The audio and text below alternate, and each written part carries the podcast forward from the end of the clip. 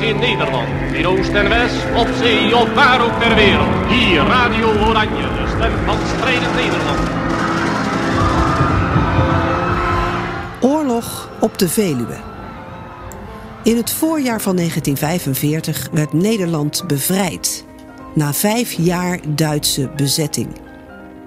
In dat halve decennium vonden veel ongedachte gebeurtenissen plaats, die van grote invloed waren op het dagelijks leven.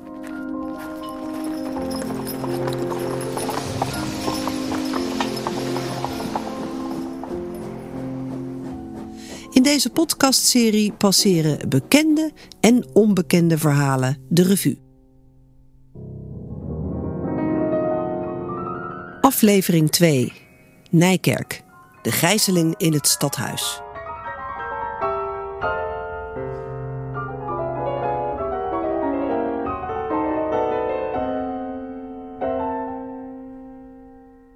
De burgemeester heeft een ramp voor Nijkerk weten af te wenden, zei men direct na de oorlog. Welke ramp was dat?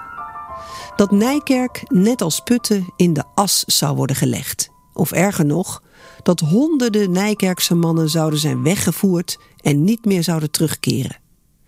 Dat gebeurde niet.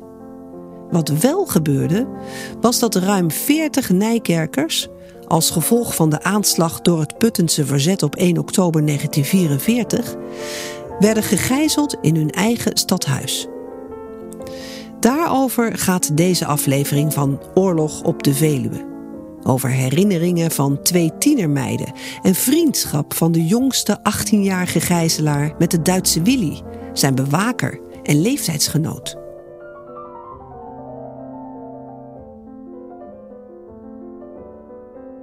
Mijn vader maakte dat hij wegkwam, even daarna ook mijn oom, die vanaf september bij ons woonde. Er was een grote razzia. Als de mannen niet thuis waren, namen ze de vrouwen mee. En dan eerst zouden ze het hele huis doorzoeken. Tante Paula en ik zijn alleen thuis met de vier kleine kinderen. Tante Paula bracht Liesje naar bed en ik lees de anderen voor. Dan een zware klap op de deur. Ik schrik op en luister scherp. Tante Paula gaat open doen. De kinderen merken dat er iets aan de hand is. Ze vragen: Wat is er? Oh, niets, zeg ik en probeer weer verder te lezen. Mijn stem hapert zo nu en dan wel eens een beetje. Vijf minuten later hoor ik beneden tante Paula roepen. Ik ga er gauw naartoe. Als in een droom hoor ik haar zeggen: Ik moet mee, Koot. Nog even gaat ze de kinderen wel te rusten zeggen en gaat dan mee. Nu ben ik nog alleen overgebleven met de vier kleintjes.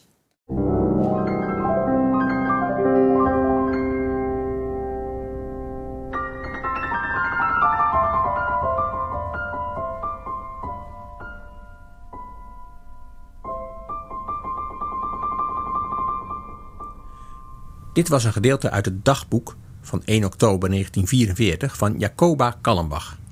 Bij haar vriendinnen en in de familie beter bekend als Kootje. Ze was toen 15 jaar oud. En zij was de dochter van een van de directeuren van de uitgeverij en drukkerij Kallenbach.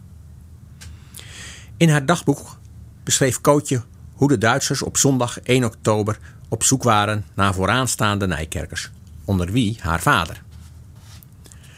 De Duitsers hielden een razzia en dat deden ze omdat er in de nacht een aanslag was gepleegd op een auto met Duitse militairen. Dat was vlak bij Nijkerk gebeurd, al was het dan officieel op het gebied van de buurgemeente Putten. Maar omdat de aanslag zo dicht bij Nijkerk had plaatsgevonden, twijfelden de Duitsers. Was het nou in de gemeente Nijkerk of was het nou toch in Putten gebeurd? En ze namen daarom het zekere voor het onzekere en hielden daarom zowel in Putten als in Nijkerk een razzia.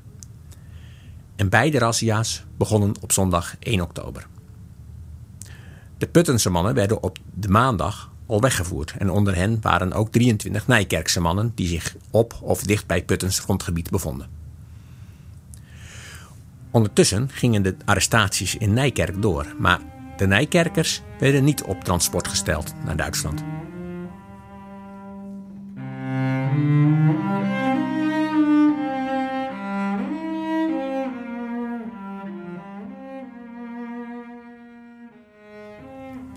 Een dag voor de aanslag, op zaterdag 30 september 1944, leek er nog geen vuiltje aan de lucht te zijn.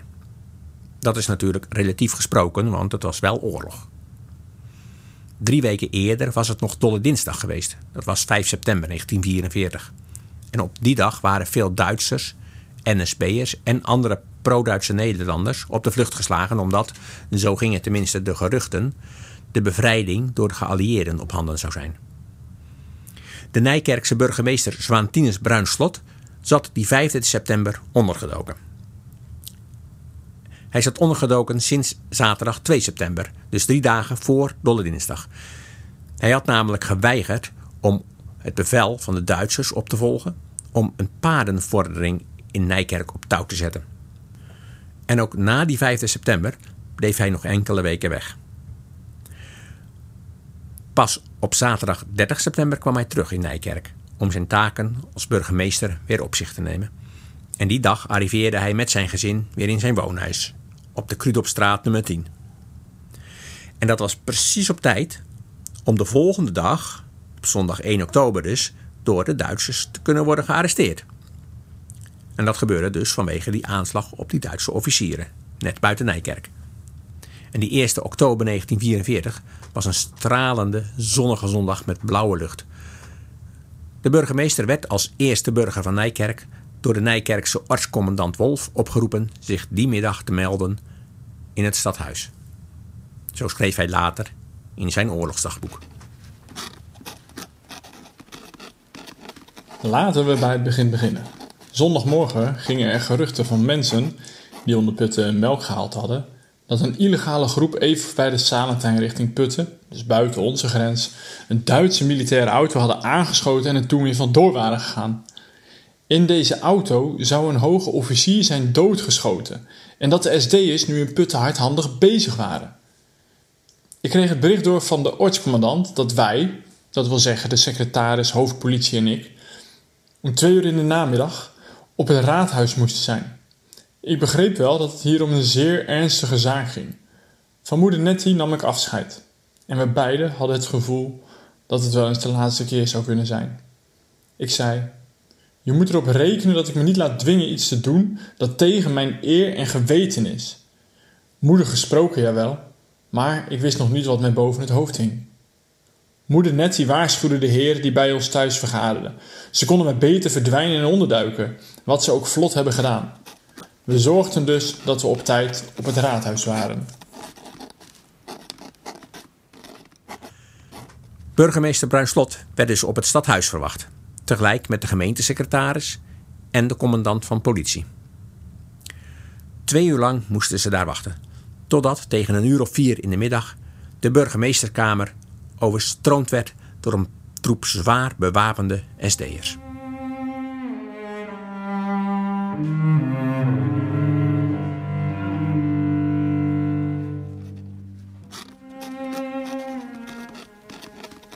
Je bent ineens niets meer. Ze vullen de gehele ruimte met een halfdronken brallerij.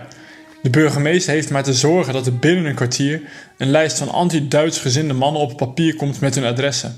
Het is duidelijk. Er moeten veertig gijzelaars komen. En heraus naar een andere kamer om die lijst klaar te maken. De lef zakte me wel een beetje in de schoenen. Maar toen we buiten op de overloop stonden, zei ik: Hoor eens, ik ben burgemeester. Ik draag de verantwoordelijkheid. Jullie hebben hiervoor geen enkele verantwoordelijkheid. Ik ben als burgemeester de verantwoordelijke man. Ik ga weer naar binnen en zeg dat ik het niet doe. Ze vonden dit beide een prachtoplossing, want terwijl ik de deur weer opende, zag ik zijdelings dat ze vlot samen de trap afgingen naar beneden. En daar sta je dan binnen de deur en brult er een: Was wollen zie? Je zegt dan niet: Ik verdom het, want die moed ben je al lang kwijt. Maar je zegt netjes: Ik kan niet doen wat u van mij verlangt. Aan de verklaring daarvoor kom je niet toe, want dan begint het koor te brullen waaruit je kunt opmaken dat je een verdoemde bent. Tot er een zich losmaakt en meer verstaanbare taal tegen je gaat spreken. Die zegt: Als je weigert, krijg je de kogel. Ik zeg: Als het dan moet, dan liever door een Duitse dan door een Hollandse kogel. Ik heb dus toch nog een beetje moed. Ja, zegt hij, maar dat gebeurt vannacht pas. Eerst zal je nog wat meemaken. Bent u getrouwd en hebt u kinderen? Ik zeg, ja, beide. Zo, zegt hij. Als je blijft weigeren, hangen we je vrouw en kinderen hier voor het raadhuis voor je ogen aan de bomen op. Ik denk, dat is bluff. Dat doen ze niet. Ik blijf weigeren. Dat ze me dood zouden schieten, dat geloofde ik zonder meer. Dat deed me niet zoveel op dat moment. Je had er al jaren rekening mee gehouden dat die mogelijkheid erin zat. Er maakte zich er een los, uit naar mijn gevoel een kluwer van SD'ers. Het is een hogere Piet. Die zegt: Burgemeester, wanneer u niet meewerkt, dan gaan we zelf een razzia houden, waarbij absoluut minstens 10 doden vallen. En wij zullen u met die doden confronteren en zeggen: Burgemeester, dat is uw schuld. En telkens opnieuw zullen we dit doen. Nu krijg ik het moeilijk. Ik heb altijd, voor zover mens dat mogelijk is, de bevolking van Nijkerk willen beschermen. Wat moet ik nu doen? De officier ziet dat ik ga twijfelen en zegt: Vooruit, maak de lijst. En stopt mij papier en potlood in de hand. Ik vraag nog: Kunt u garanderen dat er met de gijzelaars niets gebeurt? Hij geeft geen antwoord, is weer met wat anders bezig.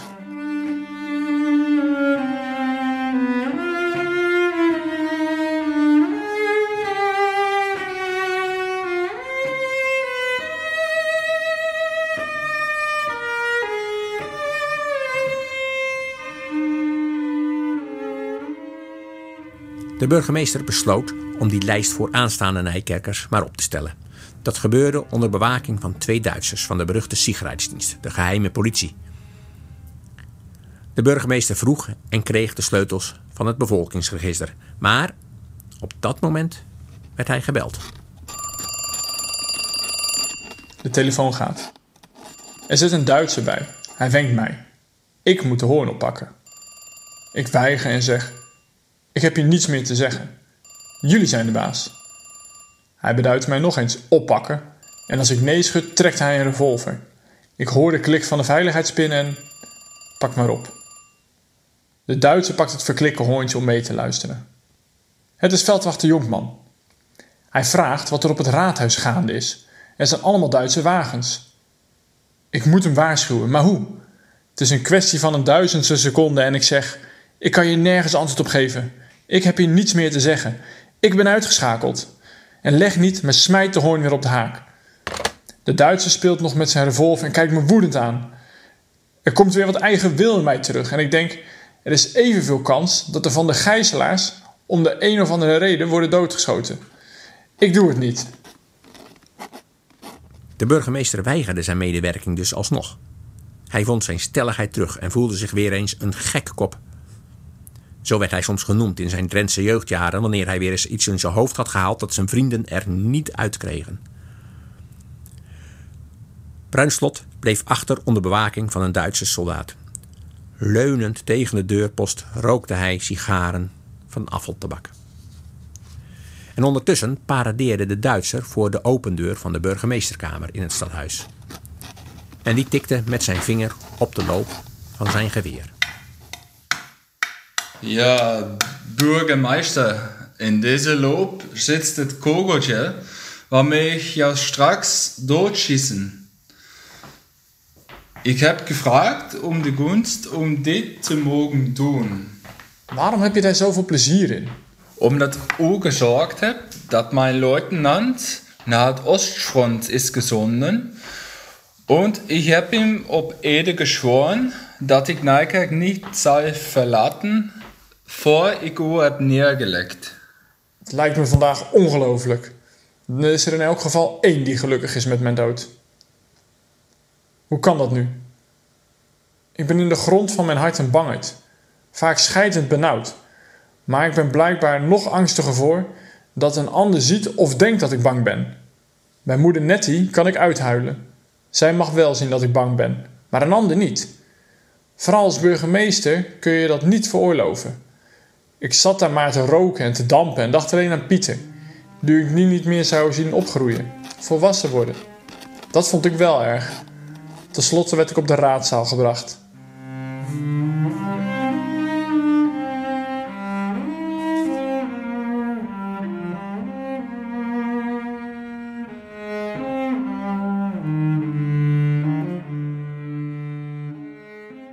Uiteraard was de spanning in het gezin van de burgemeester te snijden.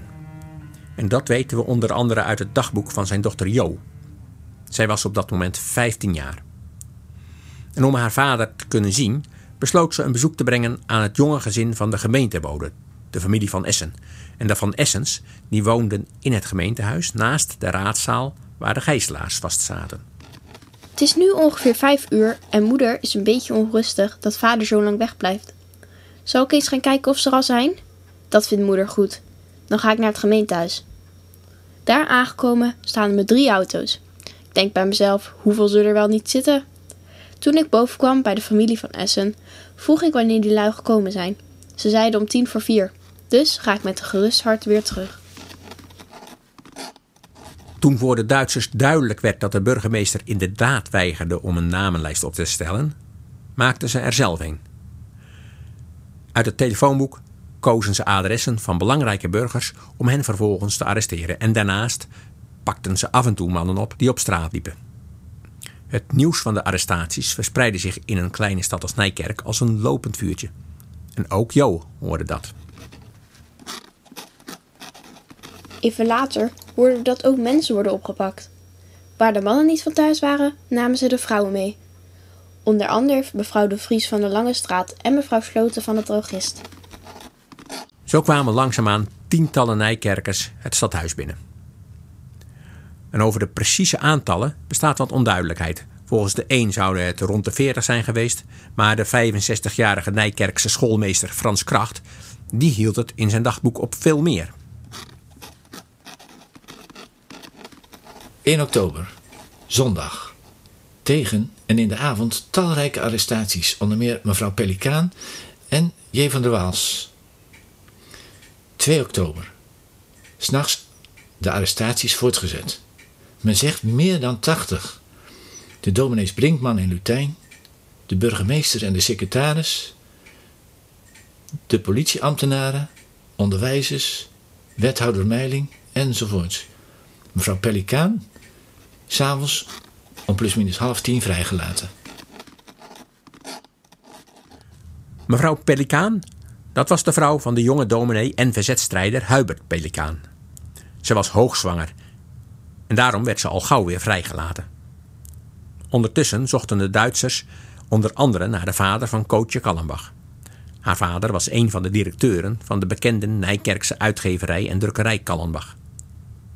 Ook Kootje was in oktober 1944 15 jaar oud. In haar dagboek beschreef ze hoe het er die dagen bij haar thuis aan toe ging. Zondagmorgens hoorden we dat de Putterstraatweg afgesloten was en onder vuur lag. De gehele dag verliep verder rustig, totdat s'avonds de telefoon ging dat mijnheer Knot Neres, directeur van de uitgeverij, was opgehaald. Mijn vader maakte dat hij wegkwam, even daarna ook mijn oom, die vanaf september bij ons woonde. Er was een grote razzia. Als de mannen niet thuis waren, namen ze de vrouwen mee. En dan eerst zouden ze het hele huis doorzoeken. Smiddags hadden we al alles nagezocht of er geen illegale blaadjes waren of iets van die aard. Op aanraden van tante Paula had mama een dikke jurk aangetrokken, als ze misschien eens mee moest. Omstreeks half acht ging mijn moeder nog even een brief posten voor mijn vader. Tante Paula en ik zijn alleen thuis met de vier kleine kinderen. Tante Paula bracht Liesje naar bed en ik lees de anderen voor. Dan een zware klap op de deur. Ik schrik op en luister scherp. Tante Paula gaat open doen. De kinderen merken dat er iets aan de hand is. Ze vragen: Wat is er? Oh, niets, zeg ik en probeer weer verder te lezen. Mijn stem hapert zo nu en dan wel eens een beetje. Wat doet mami toch beneden, Koot? vraagt Kees. Ik hoor niet dat Keesje wat aan me vraagt. Lees maar verder, zonder te begrijpen wat ik lees. Kees herhaalt zijn vraag. Op hetzelfde ogenblik komt er een Duitser de trap op stormen. Met een ruk gaat de deur open. In de deuropening staat een Duitser met een Tommy gun in de aanslag. Hij wil de kamer doorzoeken, maar dan ziet hij ook hoe verschrikte kleintjes naar hem kijken. Hij glimlacht tegen ze en verdwijnt weer. Vijf minuten later hoor ik beneden tante Paula roepen. Ik ga er gauw naartoe. Als in een droom hoor ik haar zeggen: Ik moet mee, Koot. Nog even gaat ze de kinderen wel te rusten zeggen en gaat dan mee. Nu ben ik nog alleen overgebleven met de vier kleintjes. Beneden hoor ik gestommel. Gelukkig, Bertha, het meisje van tante Paula is. Ze had gemerkt dat haar mevrouw mee moest en kwam eens kijken hoe het ging. In die tussentijd kwam mama ook weer thuis. Tegen negen uur weer de klopper op de deur. Er zijn drie Duitsers die vragen of papa nu thuis is.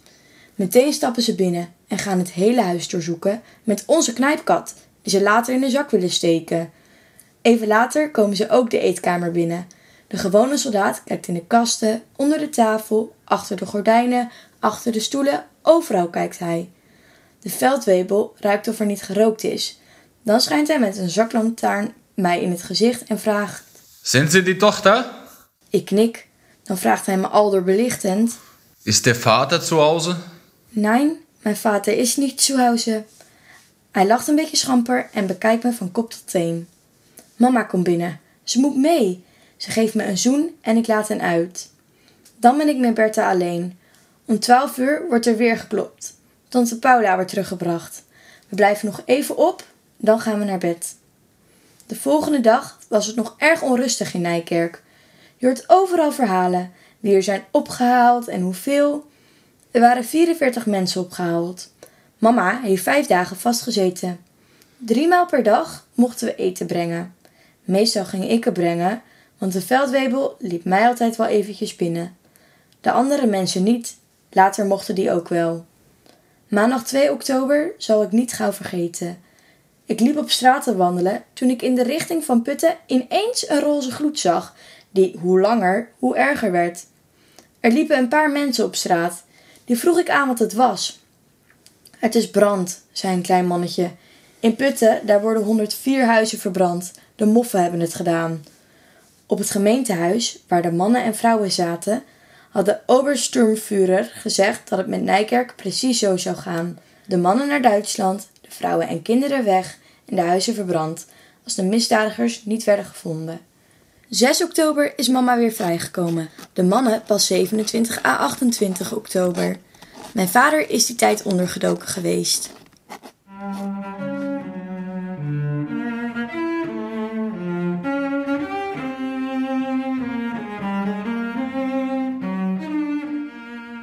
Een van die gearresteerde Nijkerkers was de 18-jarige Lub Kauzijnsen.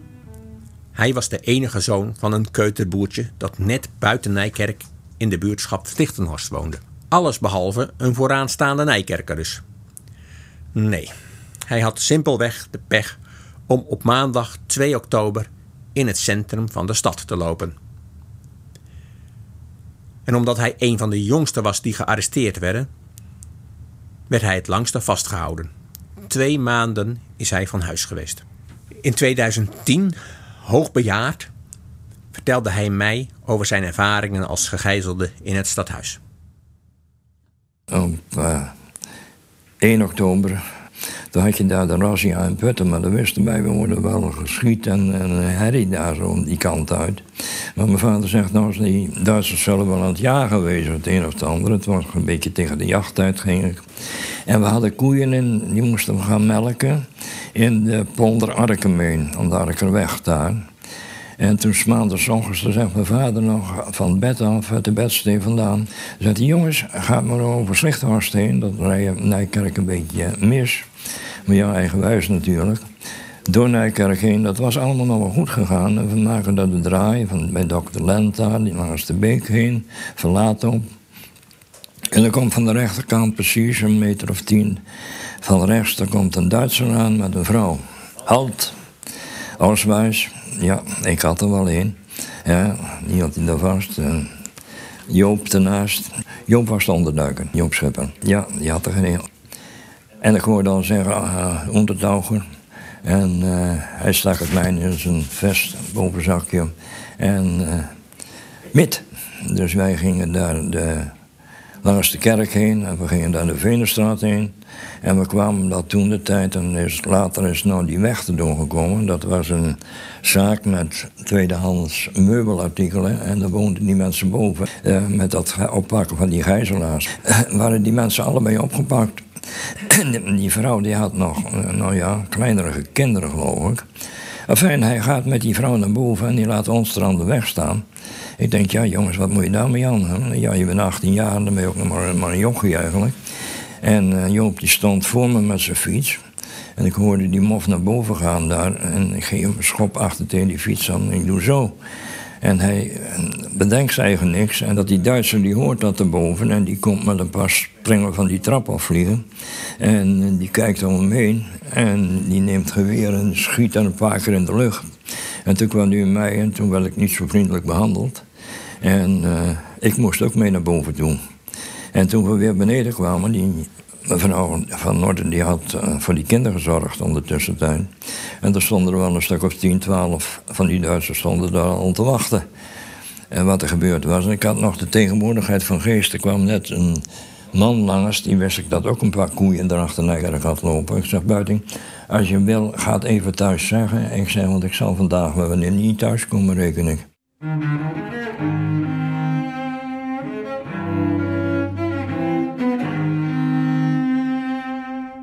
Dat heb ik daar tussenin genomen, langs de kerk heen. En we gingen daar uh, het verlaten over en richting uh, de haven. Ik denk, nou, dat zal wel naar Tijsseling toe gaan. Ik denk, want ik wist dat ze daar ingekwartierd waren. Maar nee, komen we bij het gemeentehuis en ja, een hele oploop. Er stond bij elk raam stond zo'n Duitser in volle bebakking.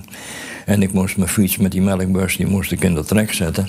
En uh, ik werd naar binnen geloosd en er stond uh, bovenaan de trap stond zo'n grote dikke die verwelkomde me. En wat hij allemaal tegen me gezegd heeft, dat weet ik niet. Maar toen kwam ik daar boven en, en nou, die hele raadzaal die zat vol. Links had ik van onder al het hele politiekorps in een kamer zien zitten. En dan komen de mensen bij me. Ja, er zijn stad Nijkerk al in brand. Nou, ja, wij zijn heel stuk door Nijkerk heen gekomen. Maar niks gezien.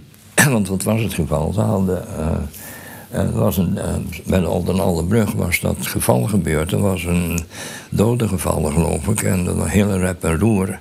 En uh, het was onder gemeente Putten gebeurd. Maar ja, de richting was Nijkerk volgens de SD-vent. Want die kwam af en toe, een mannetje met zijn doodskopje op zijn pet. En uh, ja, als de mensen maar zeggen, maar, wisten wie dat gedaan had... dan zou Nijkerk en de putten zou allemaal gespaard worden. Maar ja, niemand wist natuurlijk. En anders had het misschien nog niet gezegd. En toen s'avonds, ja, toen zagen wij uh, dat putten in brand staan. Er waren nog verschillende vrouwen bij. Die zijn uh, na verhand vrijgelaten. Die waren binnen een week waren die allemaal weg. De oudere gijzelaars die zijn ook na verhand vrijgelaten. Er was nog een meester van de Waals bij. Die was geloof ik al in de negentig. Die is ook, heeft ook niet zo lang gezeten. De burgemeester had, de gemeentesecretaris. Uh, dan heb die familie van Essen die uh, veel goeds gedaan. Die heeft gezorgd dat een slaap gelegen. We hebben de eerste nacht maar gewoon op de grond gelegen. Dat dat allemaal zo'n beetje geregeld was. De familie van Essen die woonde daar toen de tijd. Had een, ja, man had zes of zeven kinderen, geloof ik. Nee, die heeft ons geweldig, uh, geweldig geholpen hoor, overal mee.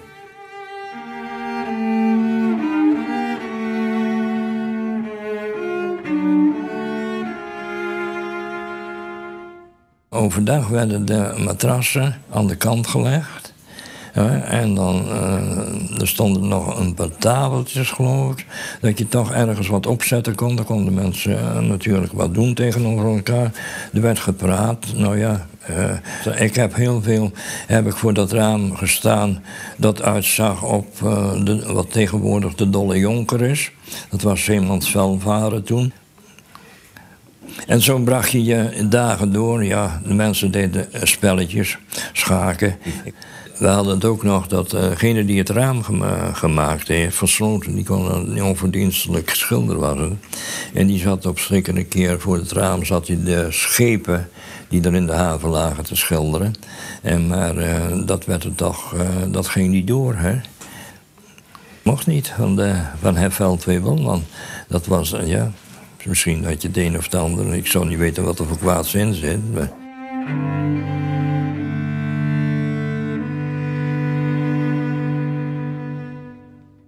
Ik had het geluk dat een zuster van mijn moeder, tante Heintje, die woonde daar in Nijkerk.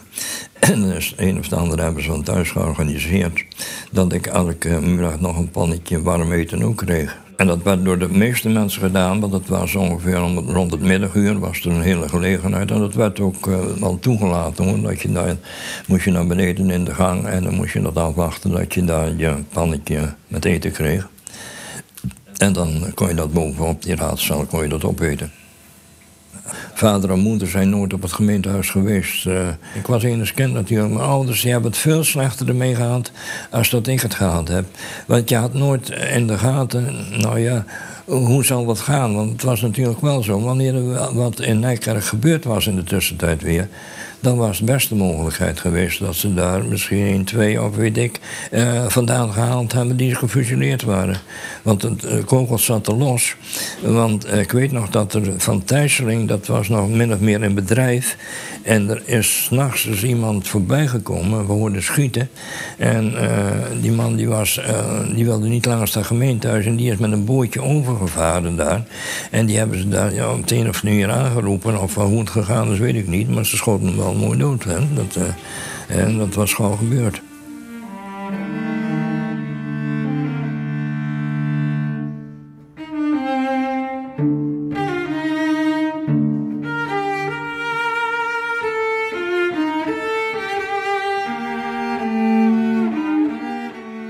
Ze vertelden allemaal graag het hele levensverhaal. En er hadden er een bij, die kwam, een paar die kwamen uit het Roergebied vandaan. En dan kwamen die, die Amerikaanse vliegtuigen over. Dan toen zegt hij, uh, waar die komen, daar groeit geen gras meer. En dan had hij de sleutel van het huis nog. Ik kwam uit Duisburg, geloof ik. Dat zegt hij, dat is alles wat ik van thuis nog heb, zegt hij. Ja, het huis was natuurlijk gebombardeerd. Maar ja, het was natuurlijk mondje dicht. Ze nog geen, geen kritiek te hebben, hoor.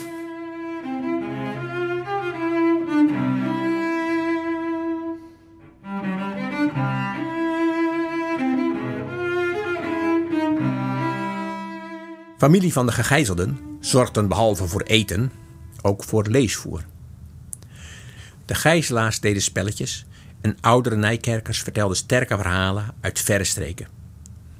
Jongere gijzelaars, onder wie Lub Kozijnse, die werden soms wat baldadig, waardoor de mooie 18e-eeuwse wandschilderingen ernstig werden beschadigd. Tijdens een kussengevecht vloog er een kussen dwars door een van de schilderingen. Geestelijke bijstand kregen de gijzelaars van een 64-jarige predikant. En 40 mensen in een kleine zaal, dat kan stinken. Af en toe werd daarom de hele zaal gelucht. En de burgemeester Bruinslot deed ondertussen zijn best zijn gegijzelde medeburgers moed in te spreken. Zijn dochter Jo, die ondergedoken zat bij haar vriendin Mien, dochter van de huisarts, probeerde haar vader toch nog te zien, samen met haar kleine zusje Nettie van vijf jaar. En haar zussen Hanke en Mineke probeerden ook langs te gaan. Woensdag 3 oktober 1944. Vanmorgen werd ik door moeder opgebeld of ik ook mee wou naar het gemeentehuis. Want dan mocht ik vader zien. De moffen hadden handgranaten tussen hun riemen zitten. Toen ik daar vandaan kwam, heb ik ook Nettie opgehaald van boerderij Groot Erental. Dan kon zij vader ook zien. Netteke was eerst een beetje bang, maar dat ging later wel weer over. Smiddags is Hanke geweest. Mineke zou dan s'avonds meegaan, maar toen kwam vader niet, want die rotlauw waren er. Oh ja, smiddags is de secretaris op zijn erewoord losgelaten. Maar vader komt niet vrij. Hij had genoeg voor vader gepleit, maar het hielp niet. Zondag 9 oktober. Ik ben op het idee gekomen dat ik de hele dag bij Vanessa op visite ga. Dan zie ik vader tenminste nog. Zo gezegd, zo gedaan.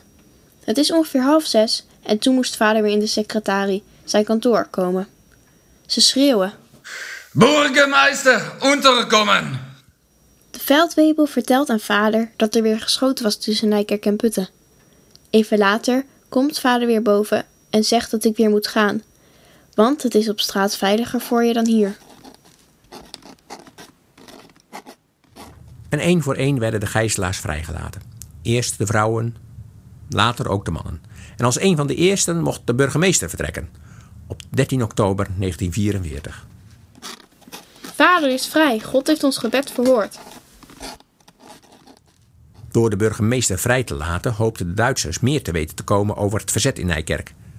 Want ongetwijfeld, dachten ze, wist deze man daar meer van dan dat hij hen vertelde. Daar waren ze van overtuigd. Maar de burgemeester verdween alweer snel. Eerst naar een psychiatrisch ziekenhuis. Want de spanning van doodsbedreigingen en gijzeling waren hem te veel geworden. En enkele weken later, begin december, dook hij opnieuw onder. En ditmaal bleef hij uit Nijkerk weg tot aan het eind van de oorlog.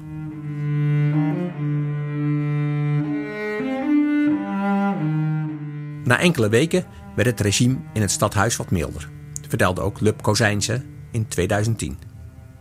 Het was zelfs zo dat het lange was dat we af en toe een dag vrij afkregen. Ik geloof dat ik nog een paar dagen uh, hier uh, bij mijn vader naar huis toe kon gaan. Maar dan moest je s'avonds moest je weer uh, officieel melden bij Herveldwebel dat je weer teruggekomen was. Duitsers zijn nogal precies allemaal.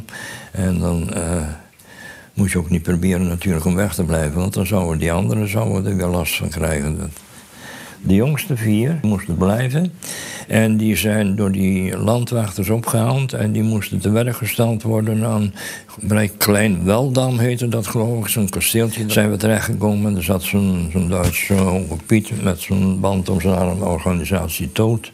En hij liet ons vrij onder voorwaarde dat we ons de andere dag uh, melden. Bij de, wat uh, vroeger de Bedo was hier aan de Amersfoortse. Ik ben er al naartoe gegaan. Je moest uh, een bord en een lepel en een vork meebrengen. Er was niemand te zien, dus ik ben weer naar huis gegaan. Zoiets na Sinterklaas, ongeveer 5, 6 december of zoiets was dat dat ze daar naar, naar gebracht zijn en vrijgelaten zijn.